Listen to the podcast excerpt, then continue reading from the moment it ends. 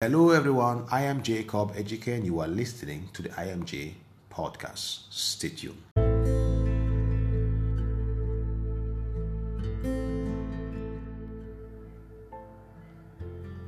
A reflection of Jesus' character.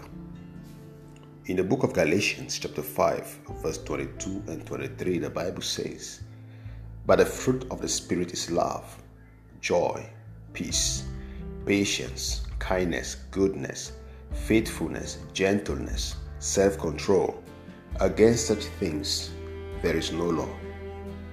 The work of the Holy Spirit is to lead us to Jesus Christ.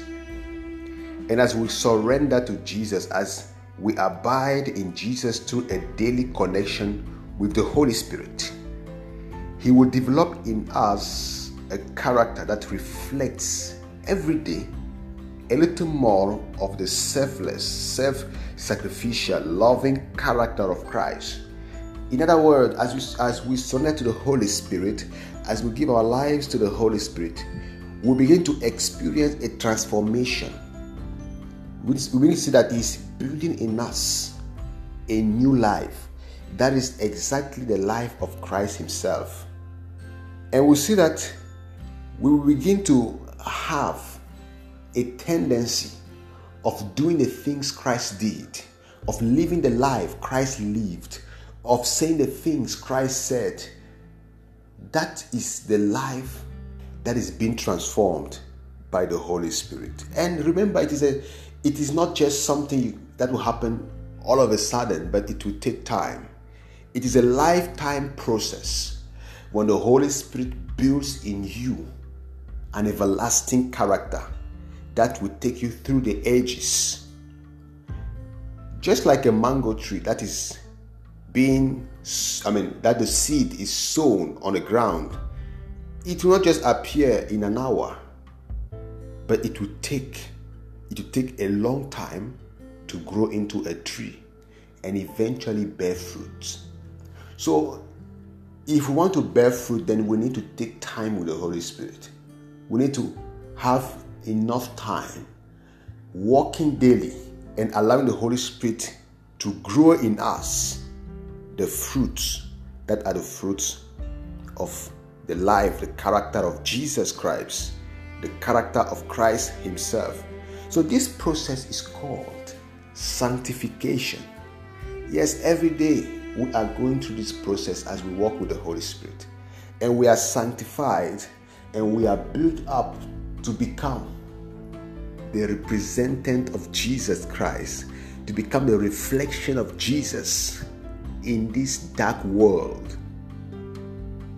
Now, Jesus Christ said something in the book of John, chapter 17, verse 3. He says, He said, This is eternal life, that they may know you, the only true God, and Jesus Christ, whom you have sent. Now, eternal life is not when Christ comes to take you to heaven. But eternal life starts the moment you have known Jesus. The moment you have accepted Him, He's going to start working in you through the Holy Spirit a character that is worthy of the kingdom of God. He's going to begin to transform you, He's going to begin to build you so that when He comes from heaven, he will translate you into His glorious appearance. You need to be ready for the translation. You need to be ready, to be glorified with the Father when Christ comes again. Therefore, eternal life has begun now. We need to walk with Jesus, have the Holy Spirit, walking with the Spirit. Because as we walk with the Spirit, we are walking with Christ Himself. The Spirit is there to testify about Jesus. And if we surrender to the Holy Spirit, we are going to become the true reflection because it's going to work in us the true character of Jesus Christ. The question is Have we allowed the Holy Spirit to develop in us His fruit? Are there some aspects of the fruit of the Holy Spirit, which we are still resisting to. we're not allowing Him to work on. Is it our desire today to reflect Jesus more and more until all the people around us can see Christ's character of love in our lives? If this is your desire this morning, join me as we pray. Gracious Father in heaven, thank you for the gift of Christ Jesus to us. Thank you for the gift of the Holy Spirit. Thank you also for the fruit of the Spirit that is made available to all those who surrender to Jesus. Father Lord, we want to allow ourselves into your hand, just like a seed in the hands of the sower. Father, we don't want to resist the power of the Holy Spirit that desires to create in us a new character, a new life. We want, O oh Lord, to be built up to become strong, tall trees that bear fruits, fruits of eternal life. Father, Lord, we want to know Jesus even now. We want to have a saving relationship with Him.